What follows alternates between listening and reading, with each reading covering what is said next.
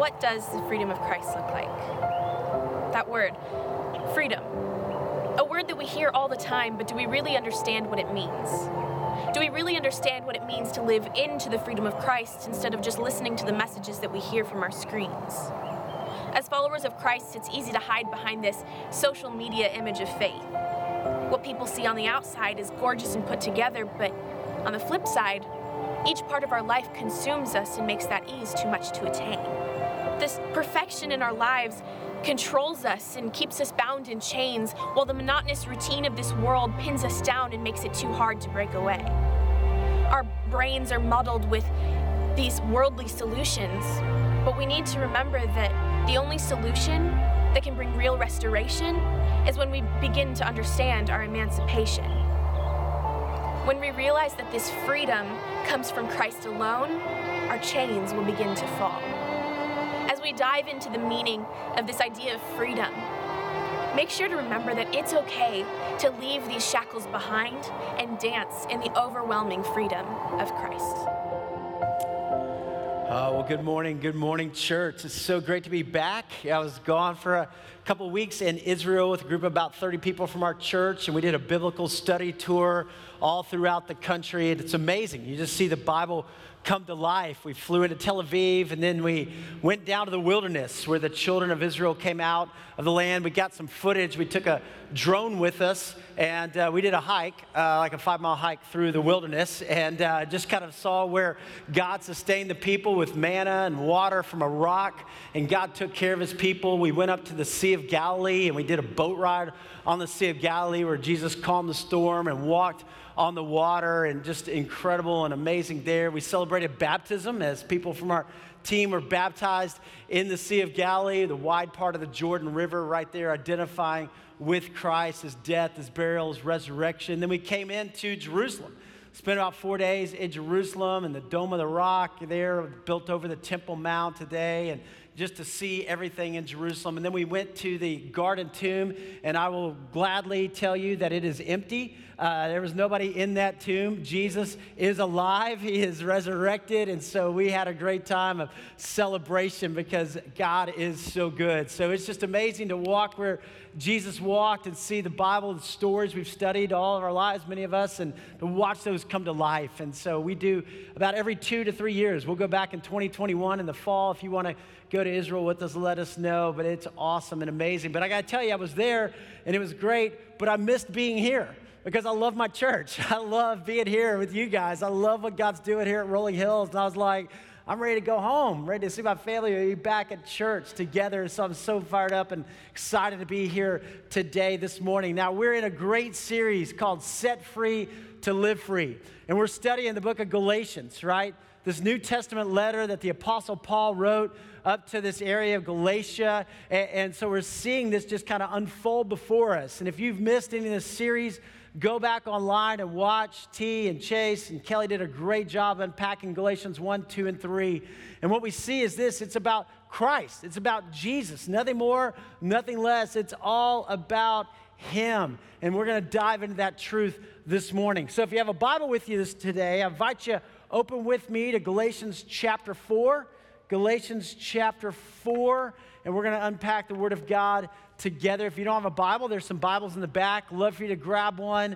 Uh, also, if you have a mobile device, you can access the scriptures at YouVersion. We'll put the scripture up on the screen. You can follow along with what God's Word has to say. Uh, you know, here in Galatians, the Apostle Paul, he went and he established this church. So, right, his first missionary journey, he went back probably on his second missionary journey, and, and he just loved this church up there.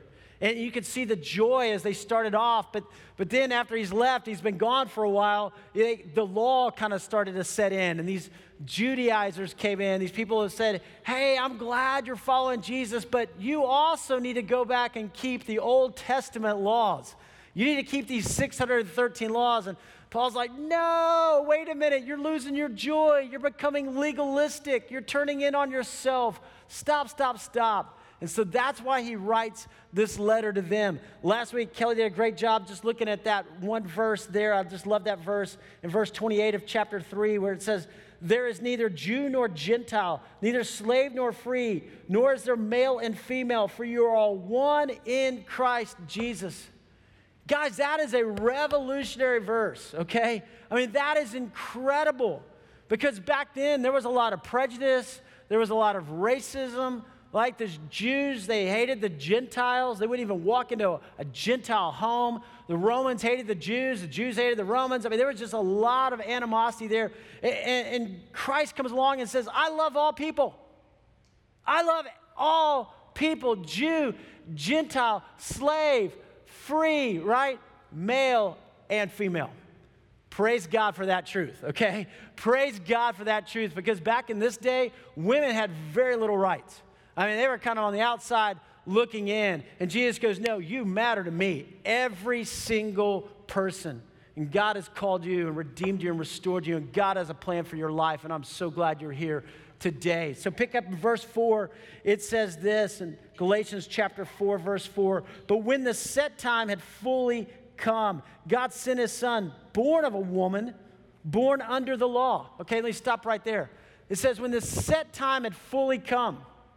So if you look at the whole Old Testament, everything in the Old Testament is leading up to the Messiah. Everything in the Old Testament, right? When God created man, and God created man for relationship with him, and everything was great. In the garden, Adam and Eve were in right relationship with each other. They were in right relationship with God.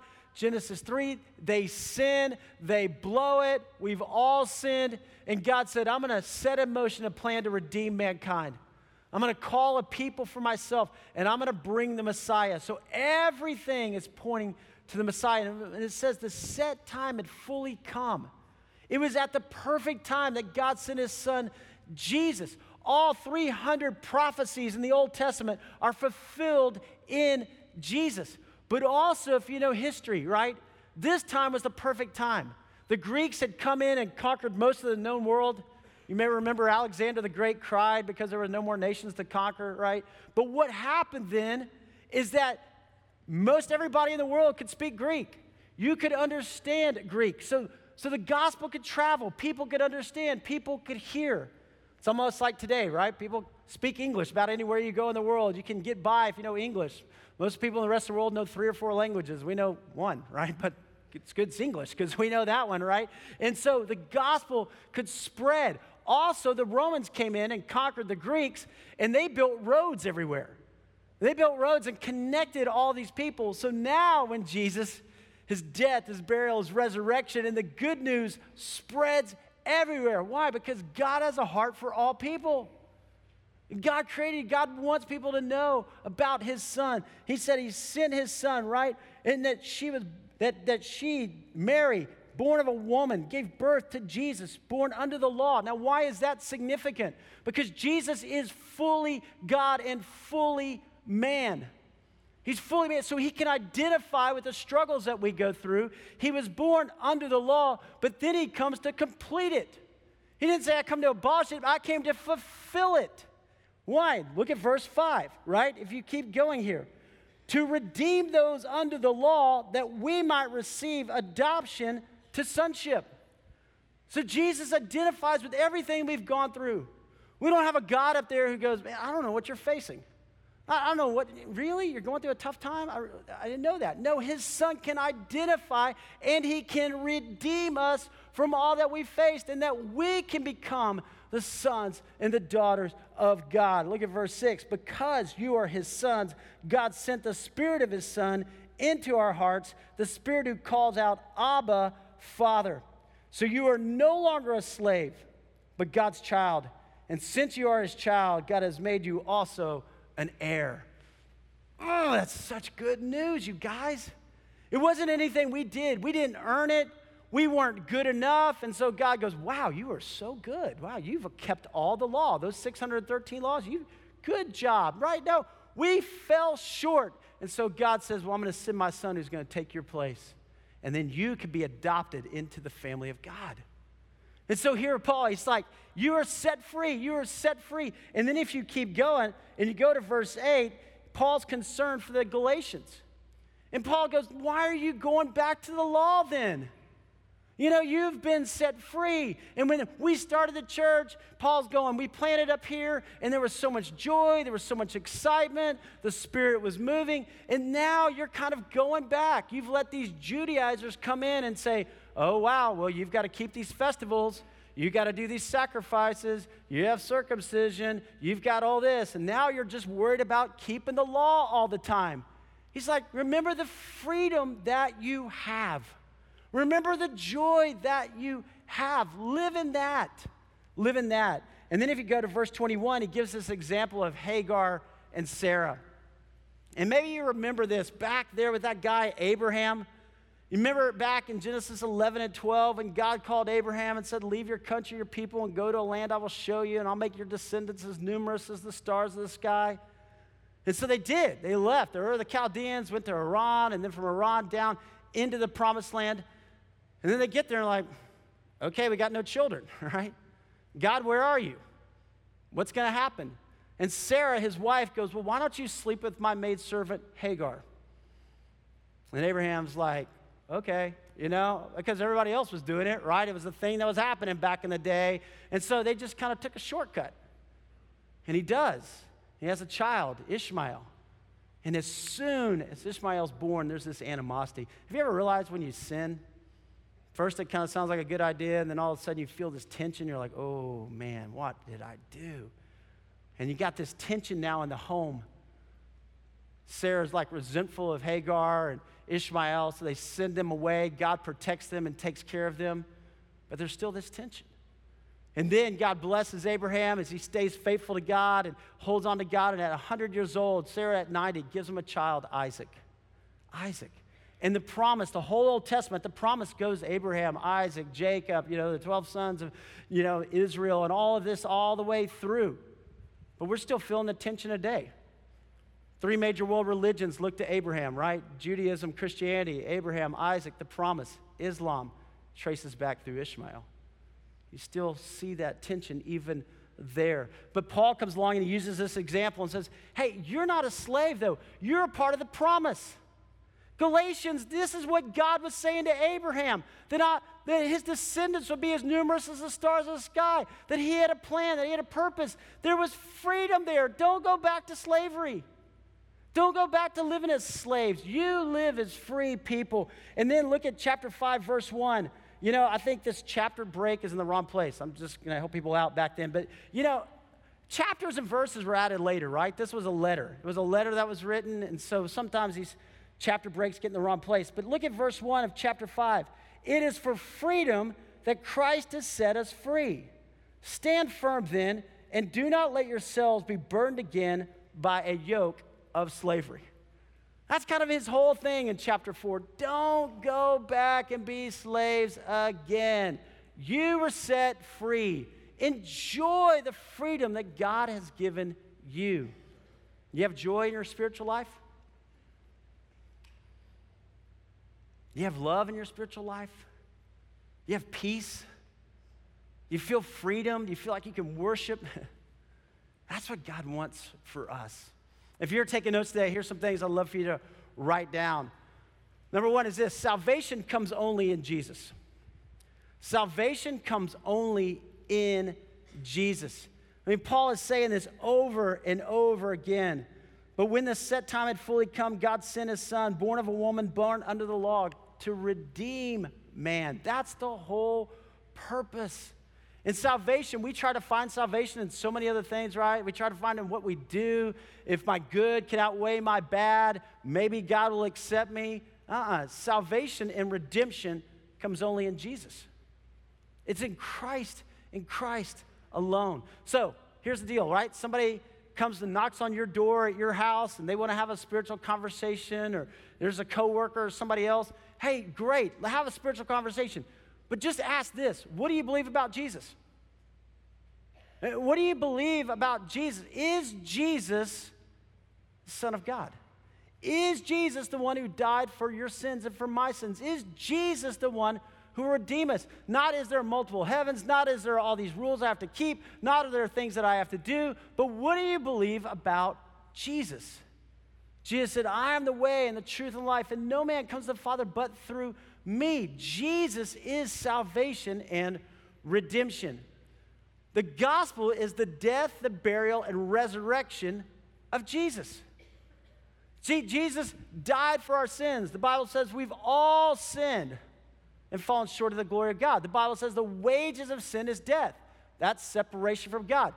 Jesus paid the price, his death. He was buried for us. That's what baptism, we're identifying his death, his burial, but also the resurrection. Jesus is alive. Jesus is alive. When we were in Israel, we went to Jerusalem. We went down the Via della Rosa. And uh, there's people who come from all over the world, right, to, to go down the street to remember the stations of the cross, the fourteen different stations. And so we we, we went down the Via della Rosa, and we start there, and you can see station one and two, where Jesus was, you know, convicted by Pontius Pilate, and then where he stumbled, and where Simon Cyrene carried the cross. This is the Church of the Holy Sepulchre. And so stations ten, eleven, twelve, thirteen, and fourteen, these last five stations are inside this church. There's the Greek Orthodox, there's the Catholics, there's the Armenians. Everybody has a different part of this place. But they celebrate and remember these different stations there. Uh, there's the place where Jesus was laid, right? And there's people there. There's, there's a stone, and a lot of people are there kind of worshiping the stone or praying to the stone. Uh, you go in and you see the place where Jesus' cross was placed, and then you see the tomb. And that station fourteen is the, is the tomb. And, and I was there, and I was kind of watching all this unfold, and I was thinking, okay, well, we're, we're not supposed to worship relics, you know, we're not supposed to worship idols and all this, but, but we don't end at station fourteen either. The, the tomb is not the end of the story. There should be a station fifteen, and it ought to be the resurrection, and ought to have just an arrow, right, pointing up and saying, hey, guys, listen, Jesus is alive. He's alive. We don't worship a dead Jesus. And because he's alive, our lives are changed. Because he's alive, there is hope for this life. This world is not all that there is. There is more to come, and the best of the story is still to come. Jesus is not still on the cross. And sometimes people have a crucifix, and, and that's fine. You can remember that Jesus paid for your sins. But listen, Jesus isn't on the cross. He is alive. And so are we in Christ. So he says, live that way. Have the freedom that God is with you and that God is for you. Number two, Jesus leads you into a relationship with God. Into a relationship with God. Now think about this, think about this. The world that Paul was going to right there over in Galatia, you know, they were pagan, right? They were polytheistic. They were worshiping the Greek gods or the Roman gods. And you guys, you remember studying mythology, and you remember all the Greek gods and Roman gods and Zeus and everything. And so if you're Paul and you're going in and you're saying, hey, we want you to know the one true God. And you start to say, the God of the Bible, the God of all history, the God of all creation, he is all-powerful. And these people are going, well, yeah, so is our God, right? Zeus and Apollos, and I mean, all, yeah, all-powerful, we get that, right? And you say, well, our God's sovereign. Yeah, yeah, yeah, we get that. But then all of a sudden, Paul goes, uh, the sovereign God of all creation is a God of relationship. And they're like, what? Oh, yeah, yeah, yeah, he cares about you. He created you for a reason and for a purpose. And they're going, wait a minute, our gods just want to destroy us. Our gods, like, don't care about people. Our gods just think people are in the way and want to get them out of the way. And all of a sudden, they're hearing about a God who wants a relationship. And they're like, wow, we want that. We want to be fully known. We want to be fully accepted. We want to have a relationship with God. Because inside every heart, right, there's a desire to know the Creator, the one who made us. Jesus is the one who leads you into that relationship with God. Abba is our equivalent to daddy. I love that, where he says, because you are his sons, God sent the Spirit of his Son into our hearts, the Spirit who calls out, Abba, Father. Abba, Father. Isn't that awesome? The God of the universe says, hey, you can call me daddy. Like, whoa. If you're a parent here, you know, man, if your child comes up to you and they just stand right there at your feet and they just put their arms and they go, Daddy. I mean, there's no greater word in the world, right? Daddy or mommy. I mean, you just like want to bend down, you scoop them up, you just hold them close. I mean, they are just so precious. You think about that with God. God's not at arm length. God's not like just like stiff-arming you away. God is saying, I want you to draw close to me. I love you. I want a relationship with you. And so many times we're so guarded, like, oh, no, no, no, no, yes, yes, yes, God loves you. And Paul is saying that to these people, and God's saying it to us today. Don't miss it. He loves you. Not simply knowing about Jesus, but knowing him personally. Knowing him personally. And I just wonder, has there ever been a time in your life where you've said, Jesus, I want you to be the Lord of my life? And if there hasn't, God is drawing you to himself. You guys, it's not an accident that you're here today. Maybe you feel like somebody invited you. Maybe, you know, you're like, hey, I'm going to go to church today. God brought you here to hear from him. And, and almost everybody in the world knows about Jesus, right? And every other major world religion, oh, Jesus was a good man. He was a prophet. He was a great teacher. But do you know Jesus? Do you know Abba, Father? Do you have a relationship with God? Through Jesus, you become a son of God and an heir of the kingdom. That is good news. You're an heir of the kingdom. You know, eternal life, it doesn't begin when you die. Eternal life begins when you become a Christ follower. You have eternal life. This shell that we live in, it's going to wear out. It's going to fade, but our spirit's going to move on. We are heirs of the promise, heirs of the kingdom. See, once you're saved, you're always saved. Once you're saved, you're always saved. You are forever, ever, ever his. You know, I'm a dad. I've got three amazing, amazing kids. I love them all. I love them so much. And I'm so proud to be their dad. And, and I love that they love church. I love that they're just, you know, thriving and doing great. You know, I got high school, middle school, elementary school, so we're busy. But, but I tell you, it's so fun. And I love that we love being together as a family. But there may come one day when one of them says, you know what, Dad, I'm going to go live my own thing. I'm going to go off. I'm going to just do my own deal. And, you know, I'm good without you, Dad. And I want to tell you, that's going to break my heart. But I'll also tell you this, that she will forever be my child. And there is nothing she could ever do that's ever going to lose that. I'm going to love her, love her, love her all the time. And that's the same thing with God. There's nothing you could do. There's nothing you can do that's going to separate you from the love of God that's in Christ Jesus. And that ought to give you confidence. That ought to give you boldness. Hey, my dad loves me. My father is for me. He will never give up on me. He loves me. Hey, if you can't do anything to earn it, you can't do anything to lose it. Right? I mean, that, that's the whole difference between works theology and gospel theology. I mean, if you are trying to work and earn your salvation, then you could lose it. But if you didn't do anything to earn it, you can't do anything to lose it. And that's what Paul's going, don't go to some works base. Don't go back to the law. Don't go back to trying to live that way and earn something. No, no, no, no. It is grace that you're saved. It's a gift of God, not by works, lest no man should boast. Hey, Jesus comes to set you free. Guys, don't miss that. Jesus comes to set you free. Free. If you look in chapter four, verse eight, Paul says, formerly when you did not know God, you were slaves to those who by nature are not God's, little g. Before you knew God, you were slaves to little g. You lived for that, right? We were slaves to the world. We are free from being a slave to this world because we were before. We were slaves to what does everybody else think about me? My worth and my value is determined by what people say about me. Or I'm a slave to making more money and my worth and my value is found in my bank account. Or I'm a slave, you know, to, to success or to power and where I am in my job or my career. And I'll just run after that. We're free from being a slave to the law. Uh, we're free from that. Uh, when we were in Israel, you know, it's interesting because then you really start to see Judaism. You start to see, you know, religion and a lot of other things that are happening over there. Uh, but if you look at these six hundred thirteen laws in the Old Testament, people are still trying to follow all those, right? And so you think about, well, the law was given for this relationship with God. But people fall in love with the law. I mean, think about it this way, right? Remember the Sabbath and keep it holy.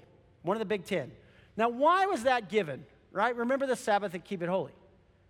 Because God says, well, I worked, you know, six days. On the seventh day, I rested. And, and, and I want you to have one day where you come and worship me, where you set your mind and your heart on me, and where you can kind of rest. I want that for you. It's about relationship. But people take it and they turn it to the law. And so they got to go, well, wait a minute. Remember the Sabbath and keep it holy. That means we shouldn't work on the Sabbath. Okay? How do you define work? Well, let's see. Uh, is walking work? No, I mean, there's a stroll, right? So that's really not work. But if you walk a long way, then you start to break a sweat. Maybe that's work, okay? So we can't do the work. So let's put, and there's a lot of Jewish villages in Israel where there is a line around the village, and you can't walk past that line because then you're working on the Sabbath. So on Shabbat, on Sabbath, Friday to Saturday night, you cannot walk past that line. And you're like, well, why is that line there? Well, that's the Sabbath day's walk. You're like, really? Wow, okay. You know, or they have Shabbat elevators, right? So you get on at the hotel, and if it's Friday night to Saturday night, you can't push the button on the elevator because you're on a Shabbat elevator. So what you do is you get on the elevator, and it just automatically opens for you, right, on every floor.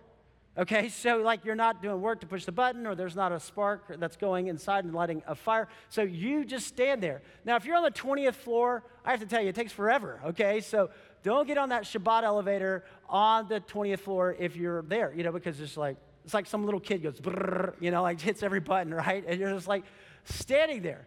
Now, God didn't give, remember the Sabbath and keep it holy, so that we would go and turn it into a law, that we would have a life. He gave it for relationship.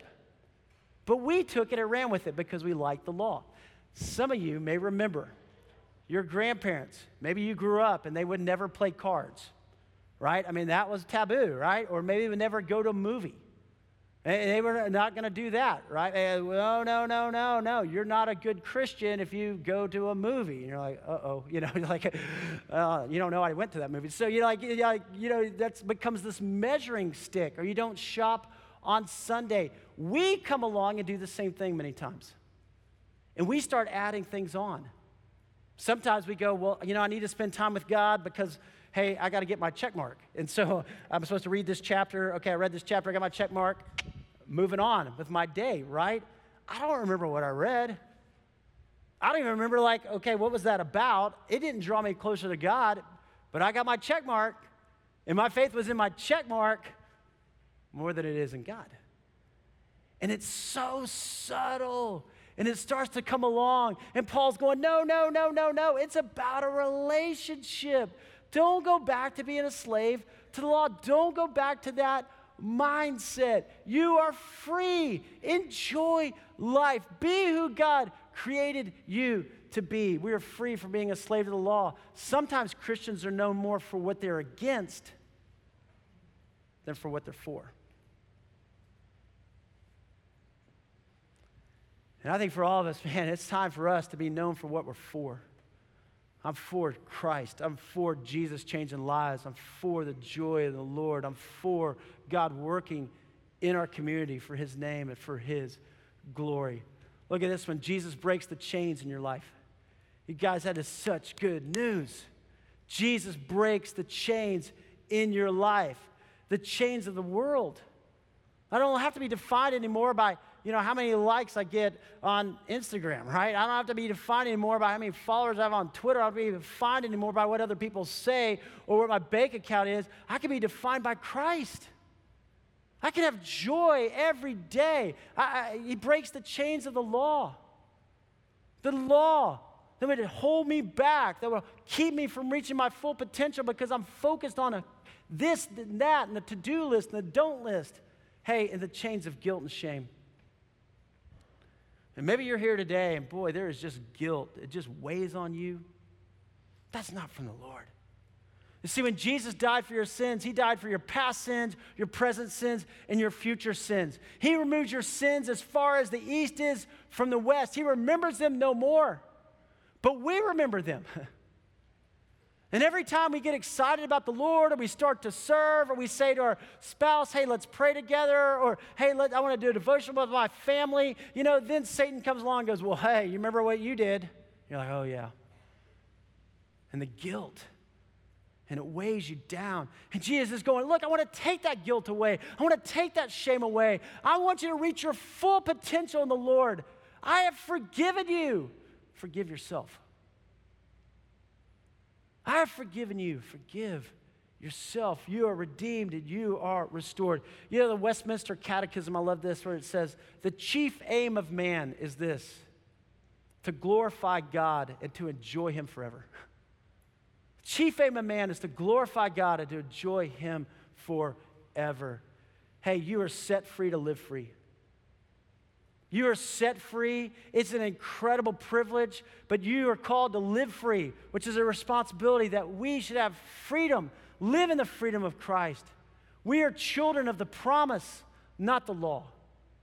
And don't go back to that Mosaic law and try to build your whole life or your whole theology or your whole, you know, you know, spiritual life on that. Go back four hundred thirty years before to the promise, where God said to Abraham, like, I'm going to give you descendants of the promise. I'm going to bring the Messiah and the promise. You are children of the promise. You are alive for a reason. Don't go back to living under the law. You are redeemed and restored by the grace of God. Jesus boiled the six hundred thirteen laws in the Old Testament down to two. He took the six hundred thirteen and he said, hey, watch this. Love the Lord your God with all your heart, your soul, your mind, and your strength. And the second is like it, love your neighbors yourself. You live that way. You don't sit there and try to keep a score sheet of your life, and you don't keep a score sheet of everybody else around you and judge where they are because of this score sheet. No, no, no, you just love. You go out and live a life of love. Every day when you wake up, you say, hey, today I want to love God more, and I want to love the people around me more. Today, God, use me for your glory, God. Not to keep score, but God, just let me love. Let me love my spouse. Let me love my roommates. Let me love my children. Let me love my coworkers. It's not about me getting more esteem or building up my own life, right? It's about me loving. Jesus, you love through me. I want to be in a relationship with you, God, and I want to love others. And I want to tell you, when you start to live like that, things change. When you love your family, things change in your family. There's a different dynamic. When you love people at work, when you love the people around you, it impacts everything. And there's a call for us to love. Uh, some of you may remember this, but about eighteen months ago, there was something that happened in Dallas, Texas. A white police officer who was off duty, Amber Geiger, had finished a twenty-four hour shift, and she was coming back to her apartment. And she got off on the wrong floor, and she came to the apartment that she thought was hers. It was just one floor above, and the door was ajar, so she went into the apartment, and there was an unarmed black man in her apartment, and she shot him, killed him. Botham Jean, Botham grew up in the Caribbean, twenty-six years old. In Saint Lucia, and he went to Harding University. He was working for Price Waterhouse, and he was sitting there eating ice cream in his own apartment when she shot and killed him. It gained national news, started a firestorm in Dallas. They had the trial over the next year. She was found guilty of murder. And then it came to sentencing, and sentencing was about a month ago.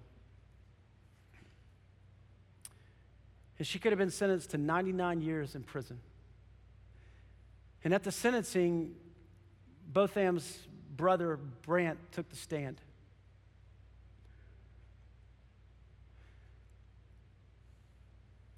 I can't even begin to imagine what was going through his mind. His older brother had been shot, killed. And he takes the stand at the sentencing just about a month ago, and watch this. I don't want to say twice or for the hundredth time what you've or how much you've taken from us. I think you know that. I hope you go to God with all what, all the guilt, all the thing, the bad things you may have done in the past. Each and every one of us may have done something that we're not supposed to do. If you truly are sorry, I know I can speak for myself. I, I forgive you. And I know if you go to God and ask him, he will forgive you. But I love you just like anyone else. And I'm not gonna say I hope you rot and die just like my brother did, but I see, I, I personally want the best for you. And I, I wasn't gonna ever say this in front of my family or anyone, but I don't even want you to go to jail. I want the best for you. And the best would be give your life to Christ. Again, I love you as a person. And I don't wish anything bad on you.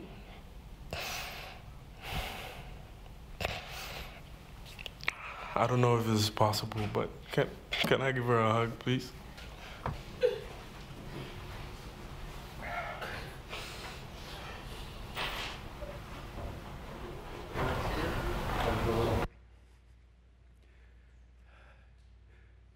To see that kind of forgiveness in that kind of situation. Here's Brandon, who's a strong believer. His brother, Athan, was a worship leader at church. And Brand, because he forgave in that moment, the judge, Tammy Kent, she comes off of the bench after she sentences ten years in jail, and she walks over to Amber and she gives her her Bible.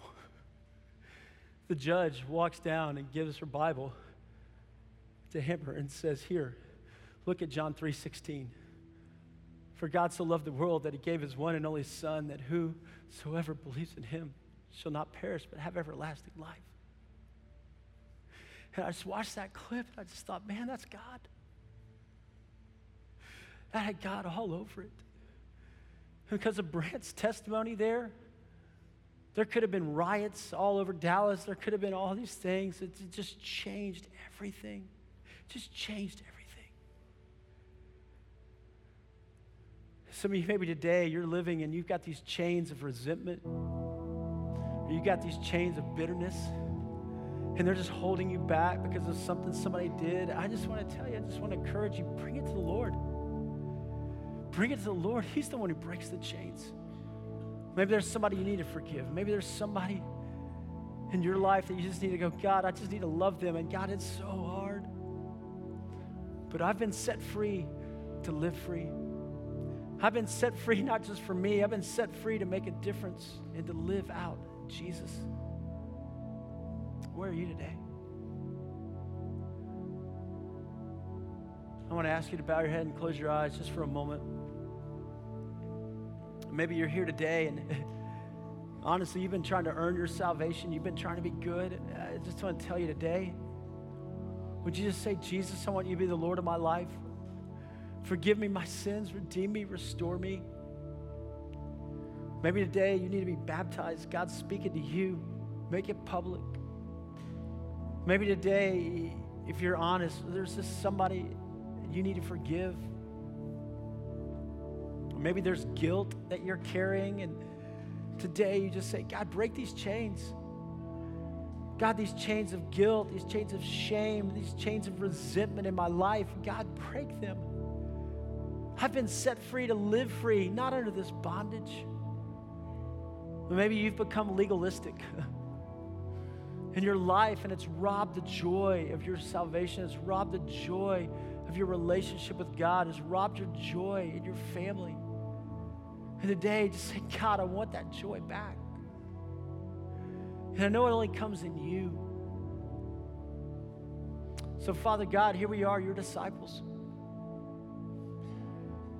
You didn't say life would be easy, but you did say you would always be with us. And you would always love us. And God, you know our tendency to go back to the old ways, our tendency to go back to legalism, our tendency to turn in on ourselves. And, and today, Father, we just come and thank you for freedom. And thank you for life. So for whatever days we have on this earth, God, until we are with you, face to face, wholly, completely, Father, use us. Use us, God. We commit our lives to you. Holy Jesus. Holy Jesus, speak to us right now.